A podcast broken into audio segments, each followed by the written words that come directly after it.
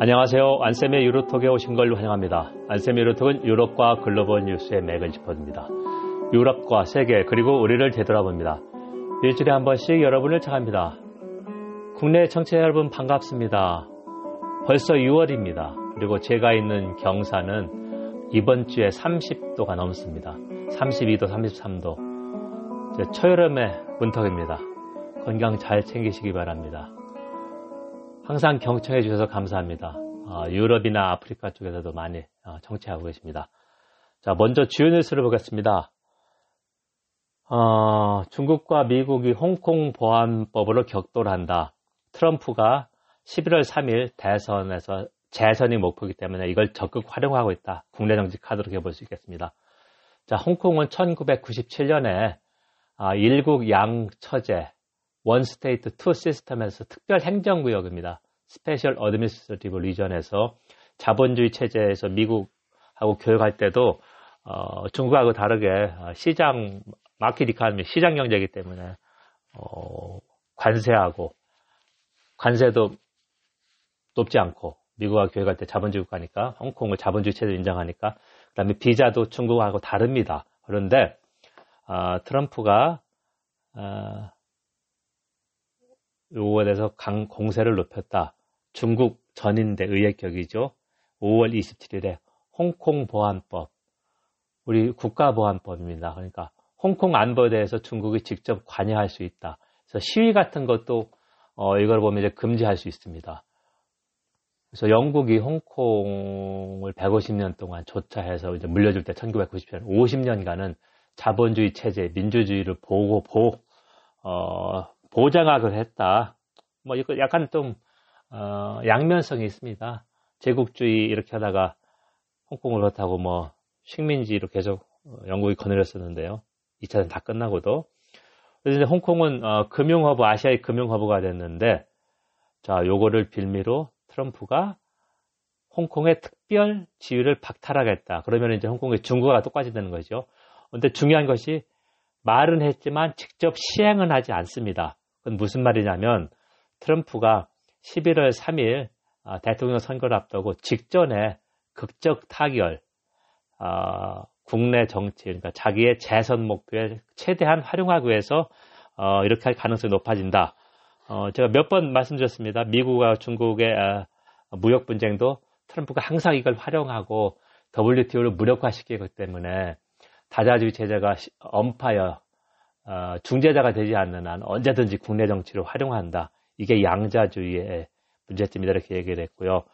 어, 트럼프가 왜 이 국내 정치 활용이 가장 큰 어, 어, 이용 목적이냐면은 그 전에 홍콩의 우산 시위나 아, 지난해 어, 또시 홍콩이 격렬하게 있었었죠. 그에 대해서 미국이 별반 반응을 보이지 않았습니다.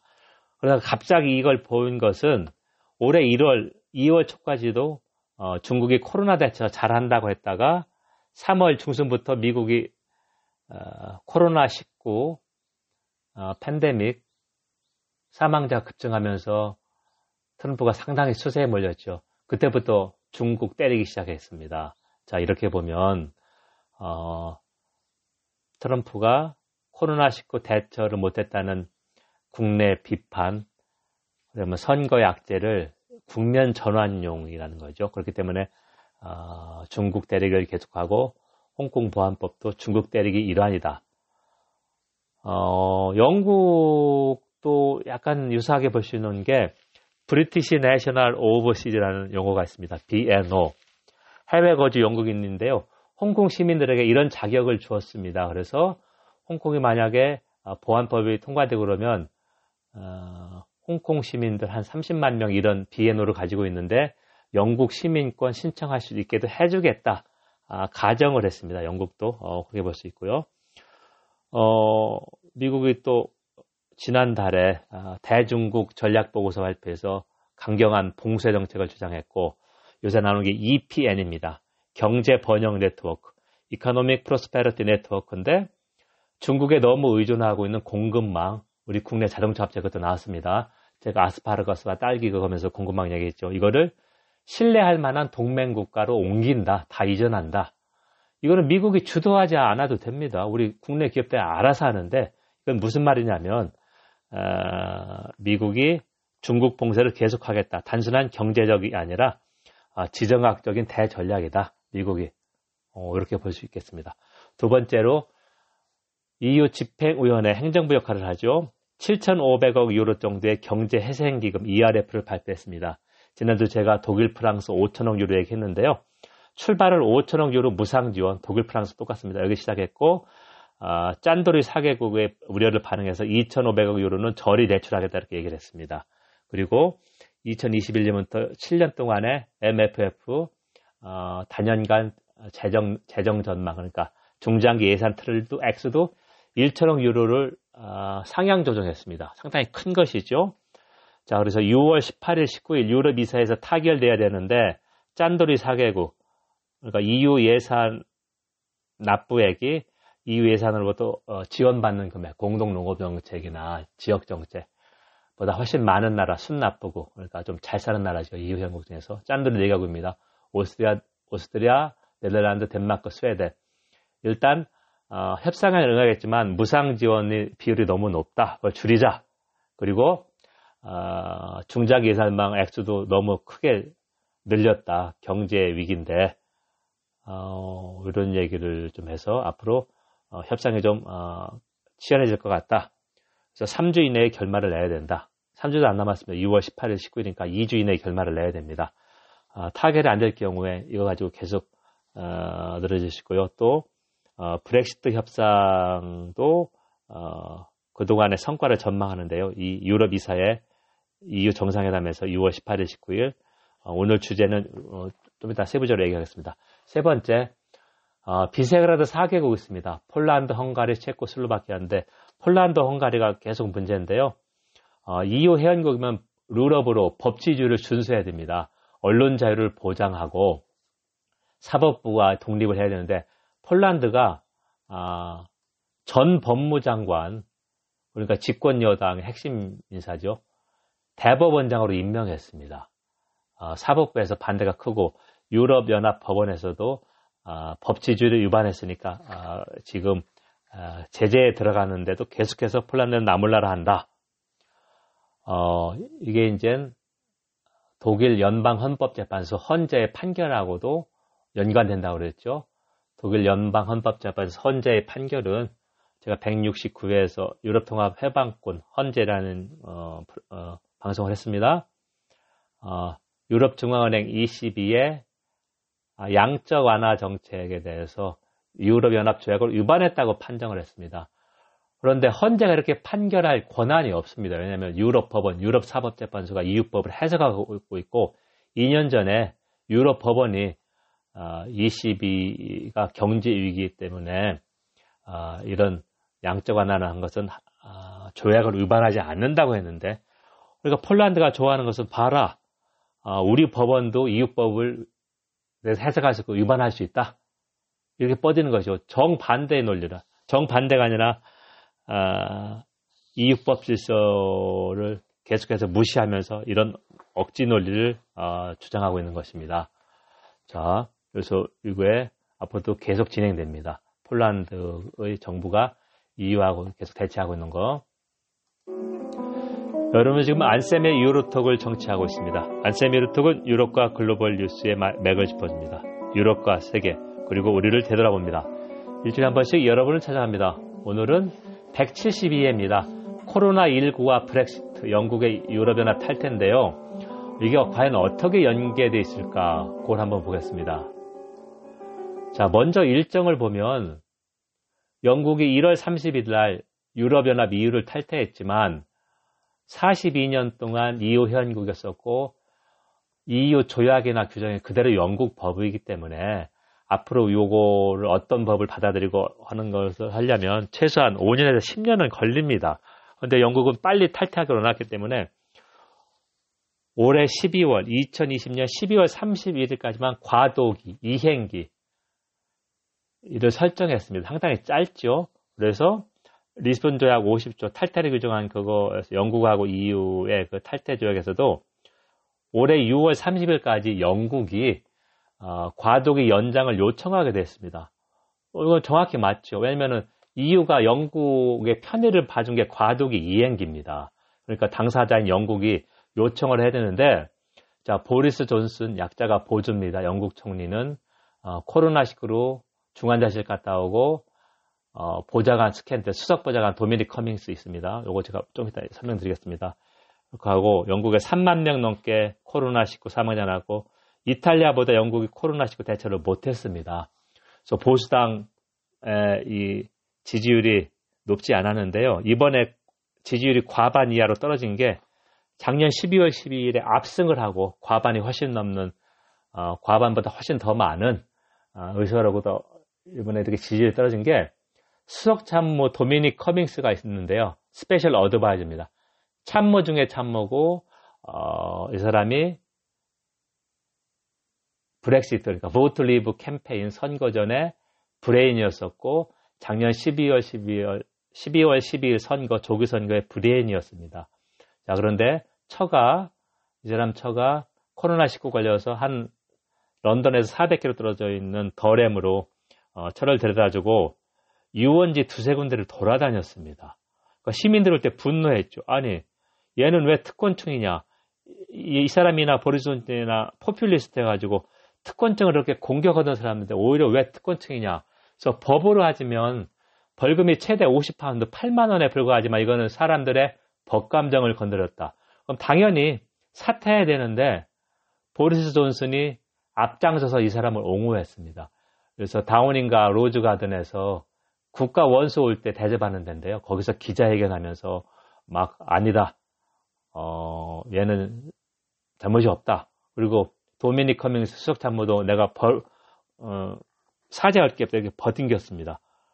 근데 영국은 우리도 제가 이, 이런 혼란, 브렉시트 이런 혼란에서 좀 인정해 주는 게 장관 한 명이 이건 말이 안 된다. 얘는 당연히 사임해야 된다 해서 어, 총리의 이런 조치에 실망해서 사임을 했고요. 집권 보수당의 20명이 넘는 의원들이 어, 즉각적인 사임을 요구했습니다. 이 보좌관. 자, 그러니까 할 말은 한다는 얘기입니다. 어, 내각 책임자에서 총리 권한을 상당히 막강합니다. 자, 그런데도 이렇게 했다. 자, 그럼 이게 브렉시트하고 어떻게 연관되느냐? 지금까지 EU하고 영국이 어, 협상을 벌였는데요. 그러니까 신관계 협상이죠. 어, 탈퇴 협상은 끝났고 신관계 협상은 영국이 단일 시장에서 탈퇴하니까 관세 동맹에서 탈퇴하고 EU하고 영국이 FTA를 맺어야 되는데 자유무역 협정 어떤 정도의 시장 접근이냐? 영국 무역의 절반이 EU로 가니까 자 그거를 맺으면 거의 진전이 없었습니다. 코로나 때문에 한 달 정도 못했고요. 한 세 차례 협상을 했는데 전혀 진전이 없고 영국하고 EU 입장이 어, 너무 말리 떨어져 있다. 자 그렇기 때문에 어, 중요한 게 브렉시트를 지지한 영국 유권자도 이 팬데믹 때문에 코로나19 때문에 경제가 망가져 있다. 그러니까 올해 한 10% 마이너스 10% 이내 성장인데 그러면 아, 과도기 이행기를 한번 연장해라. 브렉시트를 지지했던 유권자도 정부한테 이렇게 요구를 합니다. 아, 설문조사에 나왔습니다. 하지만 보리스 존슨은 포퓰리스트 정부입니다. 절대 연장을 없다 해서 어, 탈때 법안에 과도기 종료 12월 31일을 명시했습니다. 무슨 말이냐면 과도기를 연장하려면 의회에서 법을 새로 만들어야 된다는 겁니다. 보조의 전임자 테레사 메이도 계속해서 이런 실수를 반복했습니다. 실수라보다 어쩌면 전략인데요. 우리가 얘기해죠. 배수진을 친다. 손발을 묶고 싸우겠다. 결사항전에 의지를 한 건데 보수당이 과반보다 많기 때문에 이런 법안을 발의하기가 힘들다. 그리고 우리가 어, 브렉시트를 해석하는 틀이 어, 쉽게 얘기하면 경제적 실익보다는 경제적으로 손해가 가지만 정체성, 내가 누구고 우리는 독립국가의 정체성을 우선한 건데요. 또 하나 어, 쉽게 해석하시는 틀이 포퓰리스트 정치 혁명이다. 여러분들 프랑스 혁명에서 자코뱅 당할 겁니다. 공안 정치, 로베스피에르 당통. 자, 그런 사람들은 혁명 초기에 했던 급진파, 어, 경제적 이익 같은 거는 중요하지 않고 무엇보다도 혁명을 했고 완수해야 된다. 그래서 빨리 탈 때다. 이거라는 겁니다. 그래서 포퓰리스트 정치 혁명이 승리한 게 브렉시트다. 그래서 우리가 알고 있던 영국, 어, 제가 만 6년 동안 어, 늦깎이로 공부를 했지만 그래도 어, 합리적인 나라라서 제가 장학금 받고도 공부했는데요. 어, 이념에 극단적인 이념에 치우치지 않는 실용주의 나라다. pragmatism인데 이 예상이 크게 빗나간 것이죠. 이 포퓰리스트 정치 혁명이기 때문에 브렉시트가 자 그래서 요새는 어떤 말이 나오느냐 no deal 해도 괜찮다. 왜냐하면 어, 보수 정부가 비판을 받던데 코로나 19 때문에 아 원래 전염병 때문에 그렇다. 경제가 이렇게 나빠진 것은 이렇게 돌린다는 얘기입니다. 자, 요게 이제 어, 영국 정부의 발언이나 주요 인사들 브렉시트 지지자 인사의 발언을 보면 이런 말이 나온다 해석을 한다는 것이죠. 그래서 원래 마이클 고브라고 보리스 존슨과 함께 어, 탈퇴 선거 전에 어, 2인방 중에 한 명인데요. 마이클 고브. 지금도 브렉시트 준비 단장입니다. 어, 장관급이고요. 이 사람이 원래 이 코로나19 터지기 전에 기업들한테 어, 통관 같은 거 새로 해야 되니까 그 전에 통관 같은 거 전혀 필요 없었죠. 단일 시장이니까 내부 시장. 우리가 전라도에서 경상도에서 어, 운반할 때 아무 서류가 없는 것처럼. 근데 이제 새로 국경 통제가 생기고 통관 서류가 있어야 됩니다. 그래서 기업들한테 최소한 몇만 명 이 통관 인력을 대비하라 이렇게 했는데 자 기업들이 지금 어, 최악의 경제 불황에서 이거 대비할 여유가 어디 있겠습니까? 자 말이 안 되죠. 그런데도 어, 포퓰리스트 정치혁명 브렉시트 지지자는 이렇게 이야기하고 있다. 그래서 6월 18일, 19일 이, 어, 2주 조금 남았습니다. 이때 유럽 이사회 EU 순회 회담에서 이 문제를 논의하는데 별로 진전이 없다. 앞으로 이거 가지고 계속 걸 것이다. 그래서 또 하나 이제 법적으로 보면 탈퇴 조약에 영국이 6월 30일까지 연장을 요청해라 이 과도 그렇게 되어 있는데 이게 지났을 때 예를 들면은 어, 영국과 EU가 합의해서 영국이 뒤늦게라도 7월, 8월 아니면 9월에 연장을 신청할 경우 할 경우냐 새로 다 법을 만들어야 됩니다. 유럽연합도 마찬가지고 영국도 마찬가지고. 자, 조약을 또 하나 만든다는 겁니다. 이상하게 생각해서 모르지만 탈퇴 조약에 명시되어 있었는데 탈퇴 조약 기한을 못 지켰다는 건 법을 위반한 거니까 안 되잖아요. 그러니까 새로 만들어야 됩니다.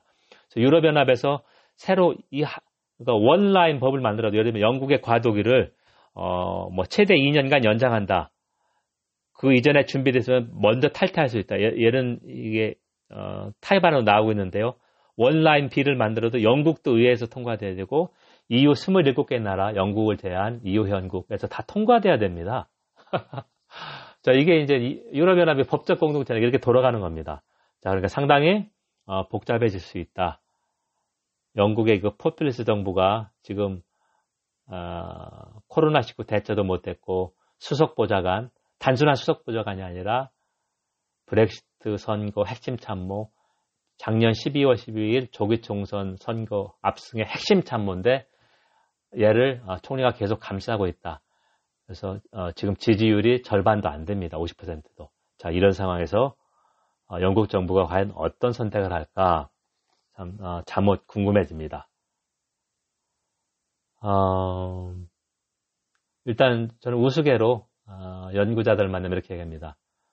브렉시트 국민투표를 감행했던 어, 데이빗 캐메론 총리한테 감사 편지를 써야 되겠다 이렇게 하는데요. 어, 유럽에서 일이 터져야 예를 들면 경제 위기나 브렉시트 같이 예상하지 못한 게 터져야 국내 언론이 관심을 갖습니다. 그런데 국내 언론 보도가 제가 브렉시트 보도하는 걸 쭉 보는데 어, 뭐라고 할까요? 좀 어, 사실하고 다른 것도 좀 많이 있고 그다음에 그 한정된 지면 분량 안에 여러 가지 그 복잡 단안한 것을 담기가 쉽지가 않습니다. 그리고 기자 중에 전문가도 거의 없고 자 그런 상황에서 어, 저는 이제 브렉시트하고 유로존 위기 때문에 특히 브렉시트는 계속 진행되는 거니까 어, 중앙일보나 한국일보 아니면 이투데이 같은 언론에도 이제 집중 분석하는 어, 걸 많이 올렸고요. 그다음에 제가 이 어, 유로톡을 하게 된 것도 어, EU에 대한 심층 분석이나 글로벌 정치 경제의 관점에서 필요한데 없다. 그래서 2016년 12월 말부터 시작했습니다. 그래서 올해 말까지 가면 200회가 됩니다. 그래서 여러분들 한번 쭉 제목 보시면 어, 그동안에 어, 국내 언론이 좀 잘못 다뤘거나 아니면 소홀히 다른 거를 그래도 제 나름대로는 조금 더 한 단계, 두 단계 어, 집중 분석하려고 했습니다. 물론 이제 어, 유럽 연합이나 EU 정치에 관해서 이제 청취자분들이 관심 있는 분들도 있을 테고 어, 알매 수준이 많이 다를 겁니다. 그러니까 이제 요거를 듣고 다른 자료를 찾아보고 이쪽 업무에서 근무하는 분들도 많이 듣더라고요. 이렇게 하시면 좀 도움이 되지 않을까 이렇게 생각합니다. 자, 오늘도 경청해 주셔서 감사합니다. 여러분 지금까지 안쌤의 유로톡을 청취했습니다. 안쌤의 유로톡은 유럽과 글로벌 이슈의 맥을 짚어줍니다. 유럽과 세계 그리고 우리를 되돌아봅니다. 일주일에 한 번씩 여러분을 찾아갑니다. 오늘은 코로나19 팬데믹과 영국의 EU 탈퇴 브렉시트가 무슨 연관이 있는가? 과연 영국이 올해 12월 31일 예정된 이행기 과도기를 연장할까? 미국과 중국의 이 홍콩 보안법을 두고 격돌한 건 어떻게 될까? 그런 걸 한번 살펴봤습니다. 경청해 주셔서 감사합니다. 자, 다가오는 여름 잘 준비하세요. 감사합니다.